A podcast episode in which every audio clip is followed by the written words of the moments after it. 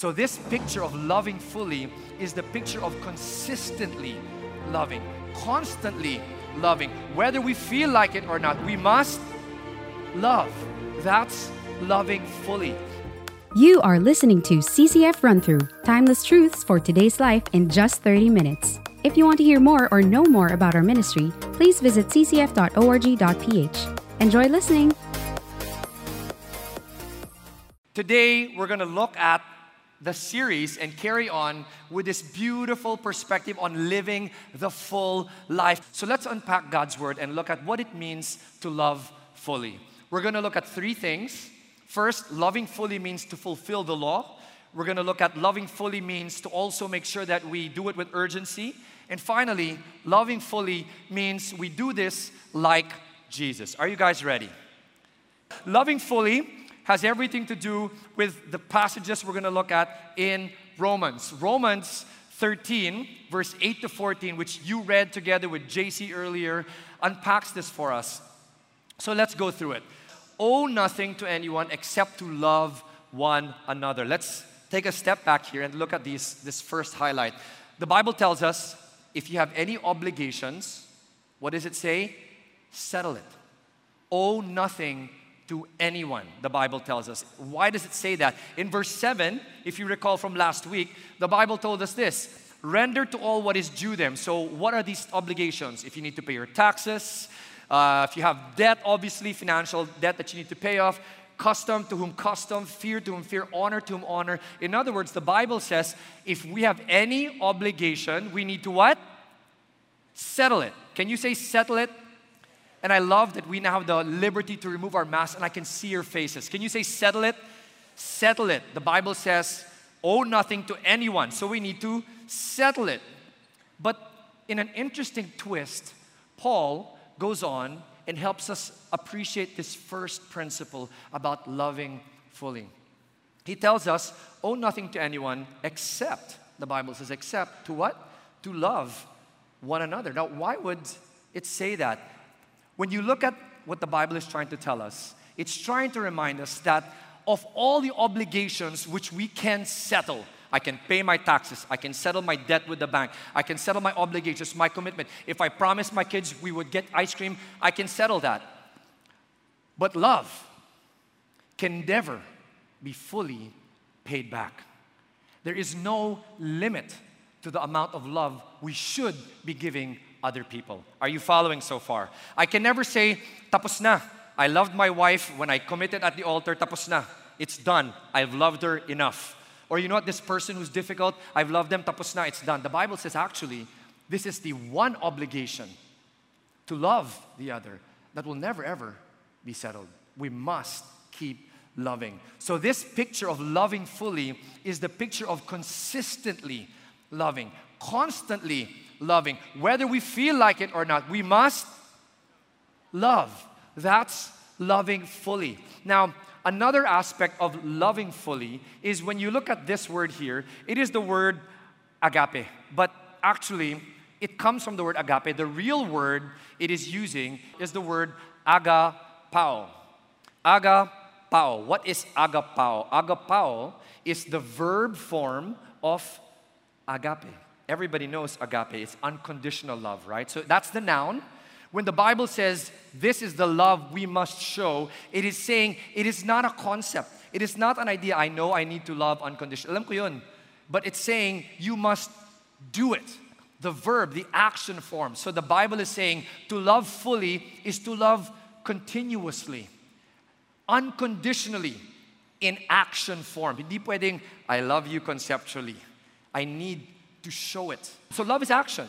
It's not just, as the Bible tells us, it's not just word and talk. The Bible even says that literally. Little children, let us not love with word or with tongue, but in what? It says indeed.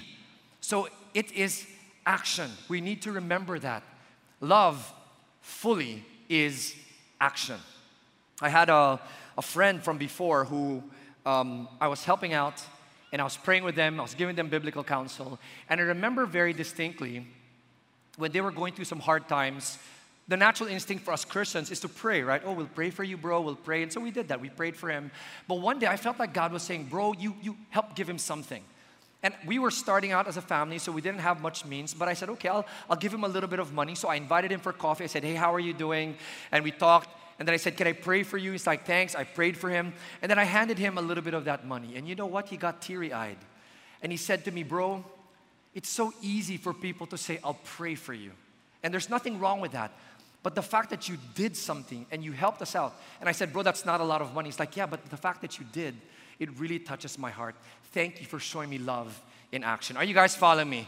So that's loving fully. It is in action, it is towards other people, towards everybody. Now, the Bible tells us as we unpack loving fully, it now tells us that when we do this, he who loves his neighbor this way, loving, it says we have fulfilled the law. So let's unpack that. What does it mean when the Bible says to love this way fulfills the law? As Paul continues on in chapter 13, he brings us to this part. For this. So, because of setting that up, he says, Because you shall not commit adultery. Can you guys read that? You shall not. Okay. You shall not murder. You shall not steal. You shall not covet, right? The Bible says you should not covet. And if there is, can you read it? Any other commandment, it is summed up in the saying, you shall love your neighbor as yourself. What is Paul trying to say here? What are we trying to unpack here? What is very interesting is he quotes four of the Ten Commandments. That's why I checked it off adultery, murder, steal, not covet.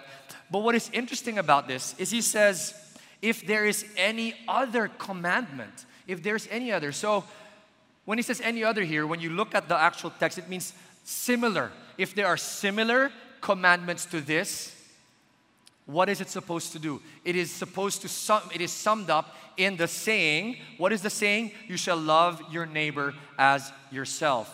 Is let's step back. Let's look at the Ten Commandments. Why would Paul say that? When the, the Bible gives us the commandments, the first one we know, you shall have no other gods before me. Very clear, right? Number two is you shall not make for yourself an idol. So, very clearly, God says, no other God I am the only God, number one. But number two, it says, do not make any idol. So if you notice, for example, in any of our CCF satellites, we don't have any idols. Many religious backgrounds will have it, but God is saying, do not make any idol. Do not make any idol that might even represent me because we might be sincere, like what happened in, even in this context. They made a golden calf. You know, do not make any idol, the Bible is saying or any likeness of what is in heaven or on earth, beneath or in the water, under the earth. You shall not worship them or serve them. For I, the Lord your God, am a jealous God, visiting the iniquity of the fathers on the children, on the third, the fourth generation of those who hate me, but showing loving kindness, there's that word, to thousands to those who love me and keep my commandments. So these first two are pretty clear. God is saying, No other God, no other likeness, no idol. And then he goes on. The third commandment and the fourth one. Number three is do not take my name in vain. You know, when people say OM, don't use God's name in vain because he is holy. So he's saying, don't use my name in vain. And then number four is this the Sabbath. To honor God and say, okay, God, today is a Sunday. We want to honor you. We want to rest from our work and really just say, Lord, this is your day. We love you. We worship you. We want to just be with you. So, those are the four commandments to start off with. And the reason I'm sharing this to you is all four are vertical. Can you say vertical? So, they have to do with us and God. Does that make sense? Loving God. Are you following this? The next six, let's unpack the six. This is where Paul ties it together. The fifth commandment is honoring mom and dad, right? And then the sixth one is shall not murder. That's what you saw quoted earlier by Paul. Not murder. Number seven, adultery. Number eight, steal. Number nine, bearing false witness. And then number 10 is all about not coveting. So, coveting, whether it's our goods or neighbor's wife, right? So, when we look at this, now we better understand why Paul says those four commandments he quoted and others like it. So, the others that are like it, father and mother, the bearing false witness, these six commandments are now towards others. The other. Are you following?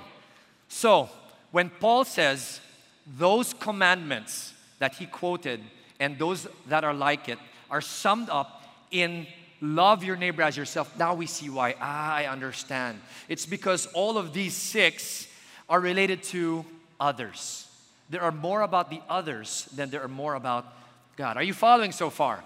Now, as I'm sharing this, what I found so powerful is when Jesus raises it. Can everybody say raise? Jesus raises it and he says, You know what? Even as Paul is expounding on why it's so important that love fulfills the law, and he's showing it in the commandments here, Jesus was asked in Matthew 22 36 to 40, right? They were trying to trap him, and I want to give you a very important context. They're asking him a question Jesus or teacher, which is the great commandment? Or in Mark, where it's also echoed, Mark 12 28, the first, the most important. What are the most important commandments? And then Jesus responds, right? He says, Love the Lord your God with all your heart, with all your soul, with all your mind. This is the great and foremost commandment. And then the second is like it you shall love your neighbor as yourself. What I want to help us appreciate is this. When he was asked this question, what the scribes and the Pharisees were trying to do was trap him. Why? Let me give you a little bit of background. The rabbis, back in Jesus' day, when they were interviewing him, had determined 613 commandments. Can I say that again? How many? 613. 613 commandments in the Pentateuch, right? The first five books. And it was because they wanted to create a commandment for each letter in the Ten Commandments in the Hebrew. So the Ten Commandments you looked at, so each of those letters in Hebrew, they created 613 commandments. And as they created those 613, 248 were affirmative, this is what to do. And then the 365 were do not do this, negative. So stay with me, stay with me. They also classified it into heavy commandments and light commandments. So, what they were trying to do with Jesus is say, let's check this guy out. Let's see what he will have to say because we have 613. There's affirmative, there's negative, there's heavy and light. What does Jesus think is heavy? Because amongst themselves, the issue was for the scribes and the rabbis, hindi sila makapag, uh, they, they couldn't settle amongst themselves. Ano ba talaga? What's heavy of all these commands? The 613, is this one heavy? They couldn't resolve that. So they're thinking, what if we ask Jesus, let's see, let's put him on the spot and reveal his unorthodox way, and then we'll have him. Are you guys following so far? This dramatic moment. So, Jesus, in his masterful way, responds. And how does he respond? Once again, he to- tells them, Love God with all your heart. They knew that.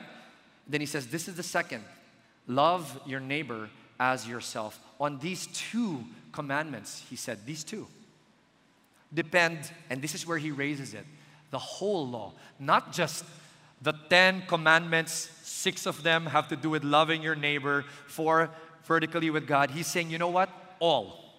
All of the law, all of the Old Testament, all of the things that you're saying there, and all of the instructions and commandments boil down to these two love God,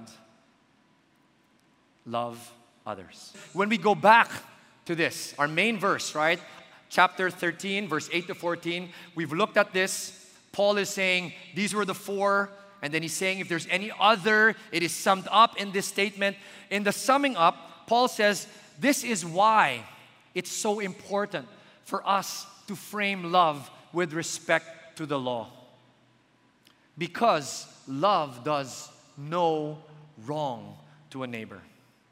Therefore, Paul says, it is the fulfillment of the law. So I love that perspective. And I, I, synthesize it with this perspective over here. The Holy Spirit, as we've seen in Romans, we talked about how Holy Spirit is the one that powers us to be able to live righteously and fulfill the law. But we realized that love is our motivator. Does that make sense? The reason why I will obey God is because of love. The reason why I will not want to harm steal, commit adultery, bear false witness, do any of these things to the neighbors because of love. Let's carry on. We love fully to fulfill the law and with urgency. So, after having set all of that up, we can move a little bit faster when you look at this next part of the verse. It says, Do this. So, all of that stuff, loving fully, the Bible says. Do this, all of this, knowing the time. What does that mean? That it is already the hour for you to awaken from sleep. When the Bible says awaken from sleep, and it says, For now salvation is nearer to us than when we believed, right? It says near to us. It's basically reminding us, hey, hey, hey, there is a sense of urgency. Can everybody say urgency? So the Bible is saying, wake up. Can you look at the person beside you and say, wake up? We need to awaken from this spiritual lethargy and apathy because, as we know, it says salvation is nearer to us than when we believe. What does that mean? Um, salvation here is not coming to Jesus as Lord and Savior and being saved from our sins. That's done. This salvation that is near to us is the picture of glorification when we will see Jesus finally again. So it is nearer to us than when we first believe, when we first experience salvation. So, because of that urgency, Jesus is coming sooner than it was yesterday, than it was a few minutes ago. Then there's an urgency for us to love fully because of this urgency. Are you guys following? Do this, the Bible says. Love fully. Right motivation as it fulfills the law so that we might realize that it is urgent. What does this look like practically? I want to ask you a hard question, CCF family. Are we too busy to care? And I, I'm guilty of this. There was a dear friend who was an office mate in one of my first jobs and I was a Christian already, and you know, you just get busy. So I didn't really find the time to spend with him and talk to him about God or faith matters. And he was one of those very successful, but he had a reputation of being a player, lots of different girls. So I didn't think he would be interested in it. So I never had the conversation. Years later, different job, different life, we reconnect, and he said, Edric, you've been a Christian all this time, even when we were working together. He said, Why didn't you share Jesus to me back then? I'm a Christian now, but I've gone through so much pain and heartache because I didn't know Jesus sooner. Bro, why didn't you tell me about him then? So that's my heart for all of us is that we realize this sense of urgency that God, whoever it is you send my way, I want them to experience your love so that you don't have stories like that friend of mine. And in sharp contrast, because we homeschool, by God's grace, we have a lot more time with our kids. You know, although I work, we have a lot more contact with them. And one of our sons, who uh, maybe for this time will remain anonymous, had questions about his faith. And he would ask big questions. Now, if you know my wife, homeschooling mom Joy, she's very particular about how the kids learn, what they're learning. So when this uh, son of ours dropped the bomb and said, I don't know why I'm believing all this. How do I know that all of this is true? All this Jesus stuff, all the Bible stuff. How do I know that you're not making this up? That you're not just inventing this so that we're brainwashed, and we're all brainwashed. So my wife was like, Not my son. Cannot be, right? It's like, I'm homeschooling him. It cannot be, not in our household, you know. And all these thoughts, like, we come from a Christian family, we're doing everything right, we're controlling all. So she was initially kind of panicking, like, I cannot believe this is happening. But I was like, okay, why, son? And I'm sharing all of this to bring you to a point. In the course of that period, because we had time to give him and just love him and hear him, because I said, babe, relax, relax. Let's listen to what he is trying to say. And let's give as much biblical advice as we can. Let's bring him to his angkong also. Let's bring him to people who can give answers. So we were doing that. And so after a couple of years, we noticed it was not present anymore. He wasn't having these questions about, I don't know what I believe in my faith. He was serving God. He was even doing small group with some of our D group's children. I'm like, wow. And so we asked him, Eden, you, oh, sorry, I didn't mention the name. Son,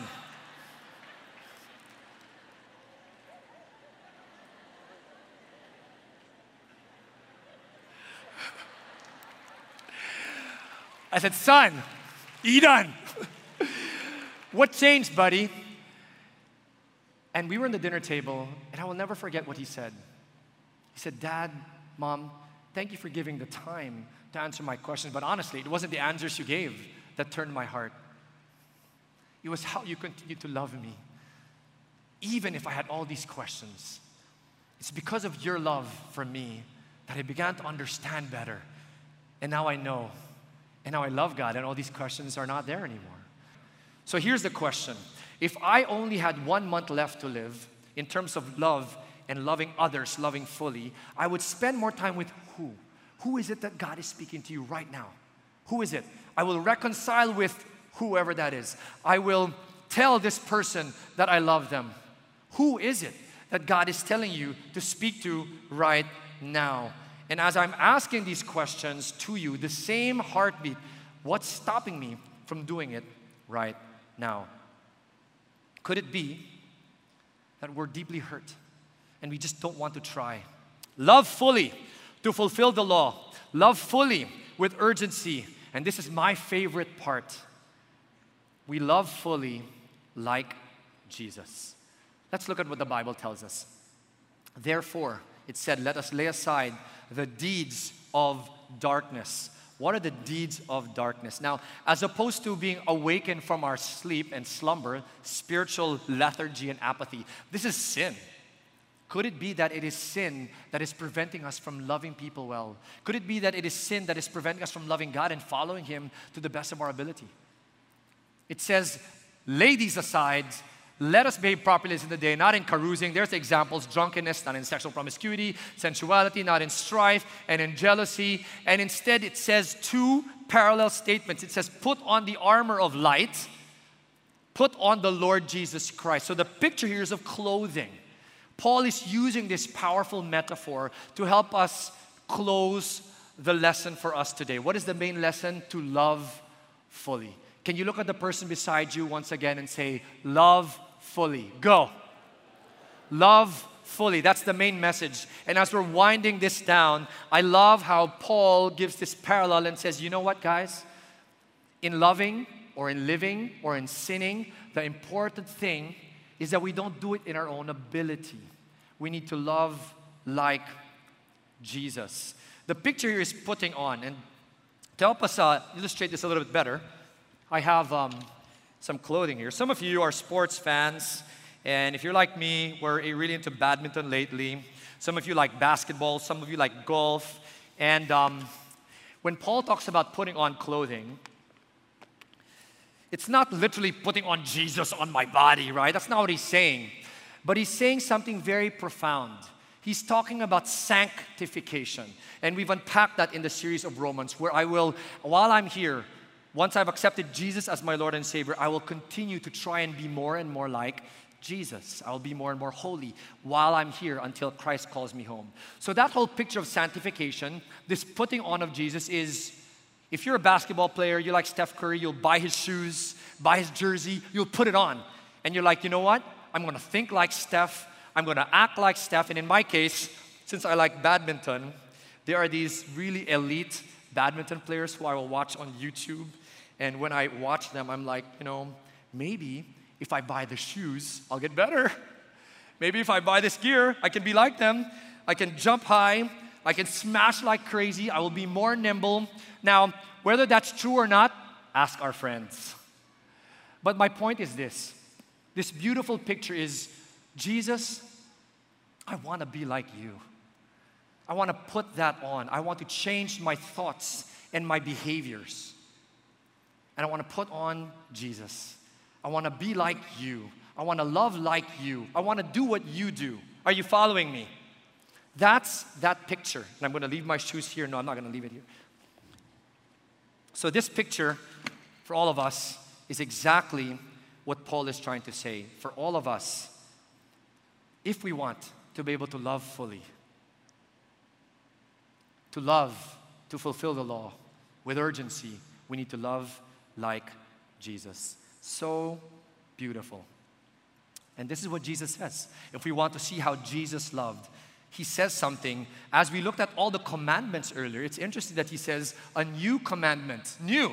So he said, What are the two most important? Love God and love others, right? And then he now says, Wait, wait, wait. A new commandment I give to you. So, what is this new commandment? Jesus says, As I have loved you, That's how we are to love others fully. He is our model. Now we know that how did Jesus do it? He did it sacrificially.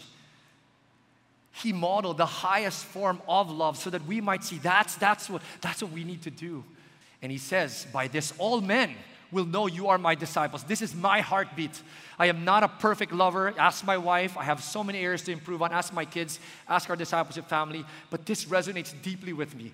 If there's anything we will remember from loving fully, remember that this is the mark of every follower of Jesus. Can you read this with me? By this, all men, read it with me, guys. By this, all men will know you are my disciples if we have love for one another. This is the mark of every Christian. This is the mark of every follower of Jesus. And I pray for all of us, CCF family, this is our core values, L O V E, that we will be marked not so much by our intellect, not so much by our discipleship, which is all great, but by our love, because it's the love that will propel all of these things forward. Are you guys with me? Let's close. I love what this guy says. Napoleon Bonaparte said, Alexander, Caesar, Charlemagne, and myself founded empires. But on what foundation did we rest the creation of our genius? Upon force. Jesus Christ founded an empire upon love. And at this hour, millions of men and women would die for him because we love him, because we've experienced his love. Final question what other ways can I show that I love like Jesus? We're gonna bow our heads and pray now. And as we bow our heads and pray, thinking about these perspectives on loving fully, I wanna pray a Bible verse. Is that okay? This will be our closing prayer for all of us. And then we will make a special side prayer for our guests. Because there could be some people here who are saying, I don't know if I can love that way because I don't think I've received that love yet. I've not experienced the love of Jesus. So if that's you, we were going to make a prayer with you as well. In the meantime, this is the prayer that we will all pray. I'm going to read it, and this is my prayer. I love how Paul shares this in Ephesians, and it's a prayer that I pray we all have. I'm going to start reading it, and we can just bow our heads as we prayerfully end our time together. For this reason, I bow my knees before the Father from whom every family in heaven and on earth derives its name, that He would grant you, all of us, according to the riches of His glory, to be strengthened with power through His Spirit in the inner man, so that Christ may dwell in our hearts through faith, and that you, all of us, being rooted and grounded in love, may be able to comprehend with all the saints what is the breadth, the length, the height, and depth, and to know the love of Jesus, which surpasses knowledge, that we may be filled up to all the fullness of God. Indeed, Lord Jesus, to love, to live fully, we need to love fully. So that is our prayer today as we wind down our time with the CCF family all over the world and all of our guests. And as we make this deep prayer to you, Lord Jesus, to you, Father God, there are some guests of ours who do not know you who do not know your love. And so they want to experience love. They want to be able to manifest this to the others. They want this love to help change them and experience all sorts of breakthroughs that we've heard in the many different stories and words from you today. But they don't know you, they don't have your love. And so if you are that guest, wherever you are watching, wherever you are right now, you can make a prayer that will literally change your life. You can pray something like this Dear Jesus, today I open my hands and I ask for forgiveness for all of my sins. And as I ask for your forgiveness, I want to receive your love. Thank you for dying on the cross for all of my sins. And I receive that right now. I receive that loving gesture you've given me. And as I do that, I can have the confidence of knowing that I can be with you through eternity. And I can live my life now, fully embracing and experiencing the full life because of this love. And as I share this to others also, would you allow me to do that? That others will experience that in my life as well. I thank you once again for this time and what this means in my life. In Jesus' name we pray. Amen and amen. God bless everybody.